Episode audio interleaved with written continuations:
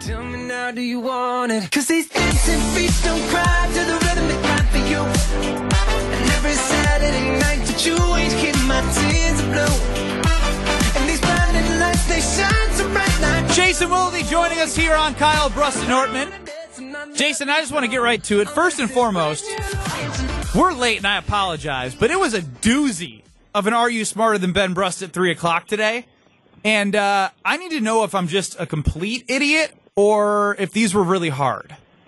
So we picked out three questions, and I, Okay. I would like to see if you could get these right.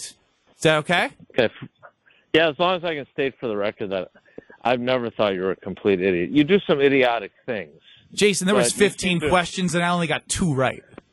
You seem to like the fact you seem to like the idea of it's kind of like Homer making people think that he's not one of the most generous, kind-hearted people I've ever known. He li- he wants people to think he's a you know, stingy, crazy old man and you you just want people to think you're a moron. And that's fine. I, Uh, I don't think that's true, guys. Especially when it comes to today.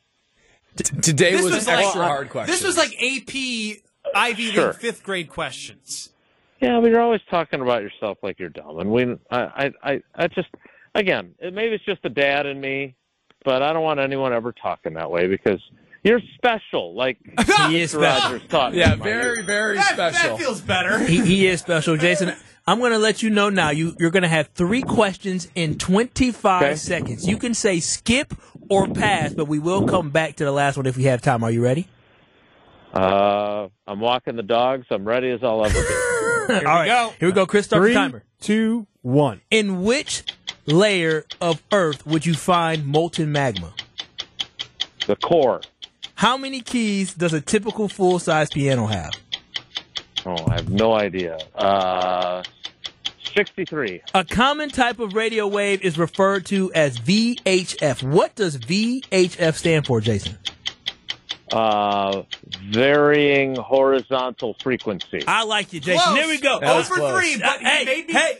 He said core. I said core. He did. No, you should feel good because if Jason can't get him, you See? should be able to get him. So you're not. and I'm definitely J- not a moron. Yeah, Jason's our, definitely not a Jason's moron. our benchmark for intelligence here, and if you know, uh, uh, you have the same answers as you as some of them. The core, Don't tell Jason that. so, so, Jason, do you? Those sound like fifth grade questions to you? No. Uh, well, all right. So let's let's go back. I mean, because I have a seventh grader and an eighth grader, uh, and I do. It, it is fun. I, one of my favorite things. One of the disappointing things about journ about uh, education in 2024, which is great for them because it allows them to do all their activities without the encumbrance of homework. But homework is like a thing of the past, man. Like they don't. What? th- there's been a huge, yeah, huge philosophical shift in education and the feeling is that it's more important for these kids and I'm totally on board by the way but it's more important for these kids to be learning in the environment where the instructor is there as opposed to the way most of us grew up which was you learned at school you got an assignment then you went home and you did it on your own or with your parents help yeah. and you had to learn it that way. And so I agree with it, but it robs me of one of the things I love doing, which is doing homework with the girls. So I do think that those questions are things that are taught in fifth grade. But, you know, the four of us, we've got so many other things that have now taken up space in our brains since then that those have been moved aside for important things like Ron Wolf drafted seven quarterbacks in his nine years running the draft Some good and ones. Gute's only drafted two, that kind of stuff. So, uh, what were the correct answers? The correct answers, Jason, is in which layer of Earth would you find the molten magma? It is the mantle.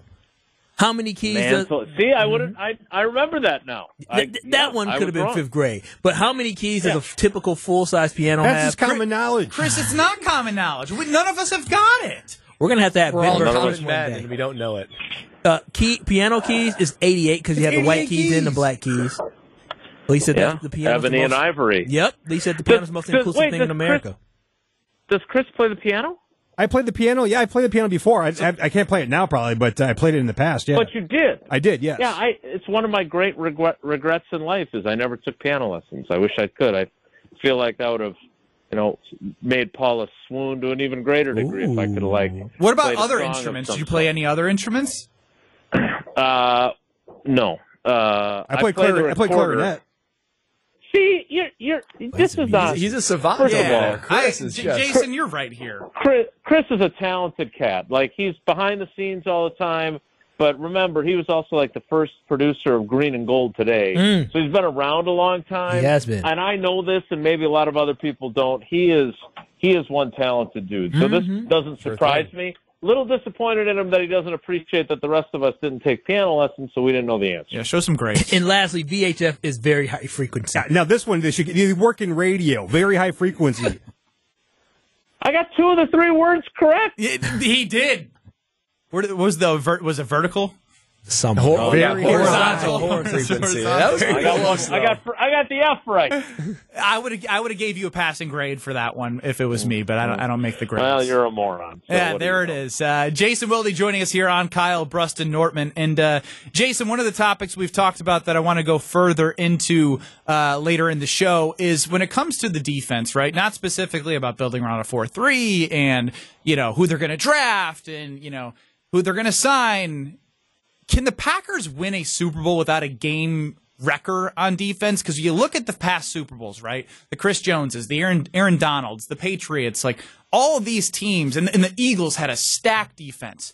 All these teams, and even specifically last uh, Super Bowl here, the offense wasn't great for the Chiefs early on, but the defense helped keep them in it. So, in terms of game wreckers, can this team get it done without finding a guy in the draft or the free agency without knowing who that guy is. Like Reggie White did it. Uh, Charles Woodson came in. They had Clay Matthews. They had different pieces. Do the Packers need a game wrecker to potentially have to win a Super Bowl?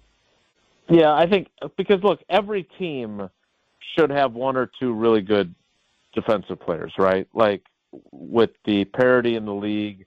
Like I bet if you went through all 32 teams, there would only be maybe a handful where you would say, well, they don't have a stud anywhere on their defense, right? And let's be honest, with the way Jaire Alexander missed time and uh, played, the way uh, Rashan Gary was inconsistent coming back from an ACL, uh, the fact that Kenny Clark, while certainly capable of dominant stretches, uh, is not a field tilting player at this point. They don't have anybody at safety. They don't have inside linebackers. The idea was for Quay Walker and De'Vondre Campbell to be their version of Fred Warner and Dre Greenlaw or of the Tampa duo. Queen and Roquan. Duo. Right, exactly. Um, that that didn't materialize, and and they you know they were basically in control of a divisional playoff game against the number one seed on the road. So I guess what I'm saying is it's possible, but I don't think it's likely. Like I think you need field tilt. Uh, you know, it's funny. I just got off the phone with Ron Wolf a little bit before you guys called, and you know he's the one who I use so many different things that I learned from him. Like I was, so, I am so incredibly blessed to have covered a bunch of Hall of Fame players and a bunch of people who allowed me to learn the game. And I do know that there's more than two down linemen, even when they're playing nickel packages. But you know, You can Matt let that one go, that. Jason. No, never. And again, I would also like to add that he called and apologized because he knew I knew what I was talking about. Anyway, um, I, I, I- you know, Ron's the one who coined the phrase "field tilter," and he had two of them on that defense, right? When they won it in '96, he's also the one that called themselves a, a fart in the wind because they lost the Super Bowl in '97. But you know, he had Reggie White, he had Leroy Butler, two Hall of Fame players.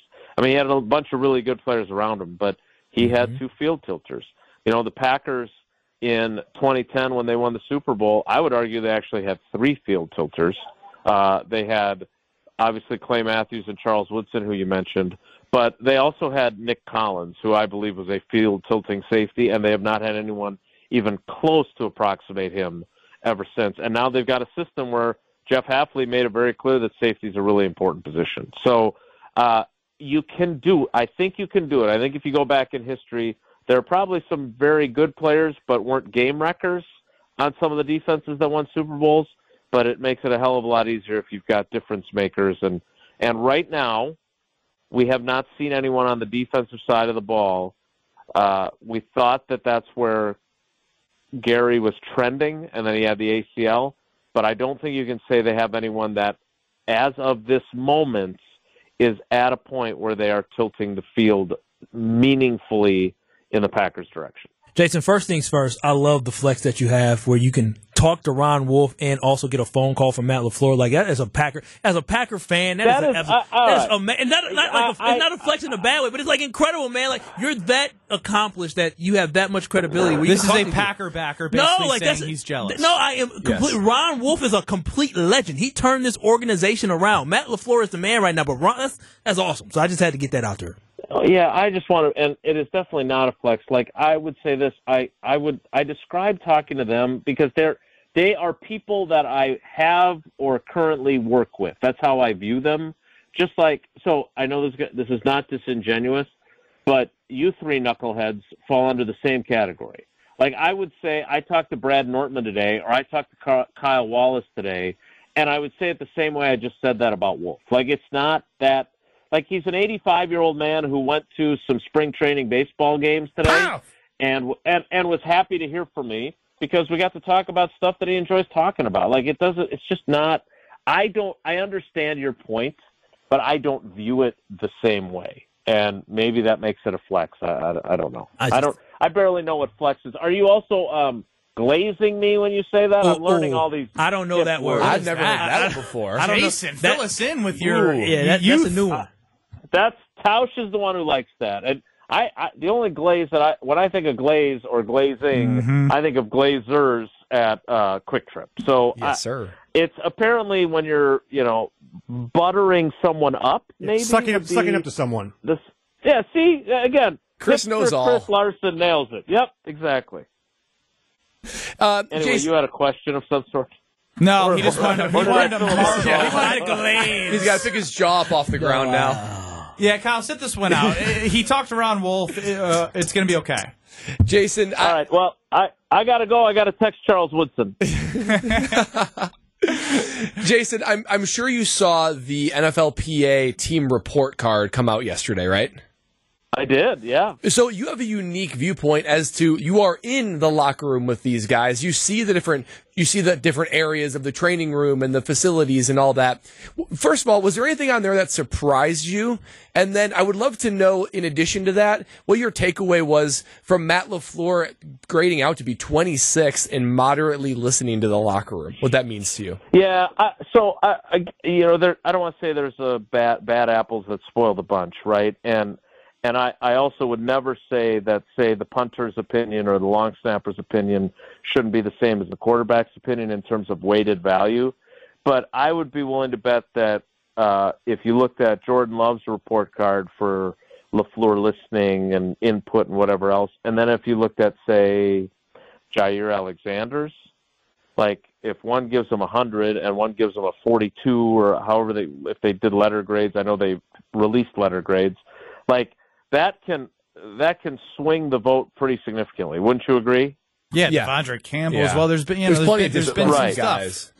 Exactly. And so I, I think that, you know, it, it might be a little bit misleading. He's still got a B plus. It's not like he got an F like the ownership of the two time defending Super Bowl champions. Um, so I, I, I, I thought it was really interesting.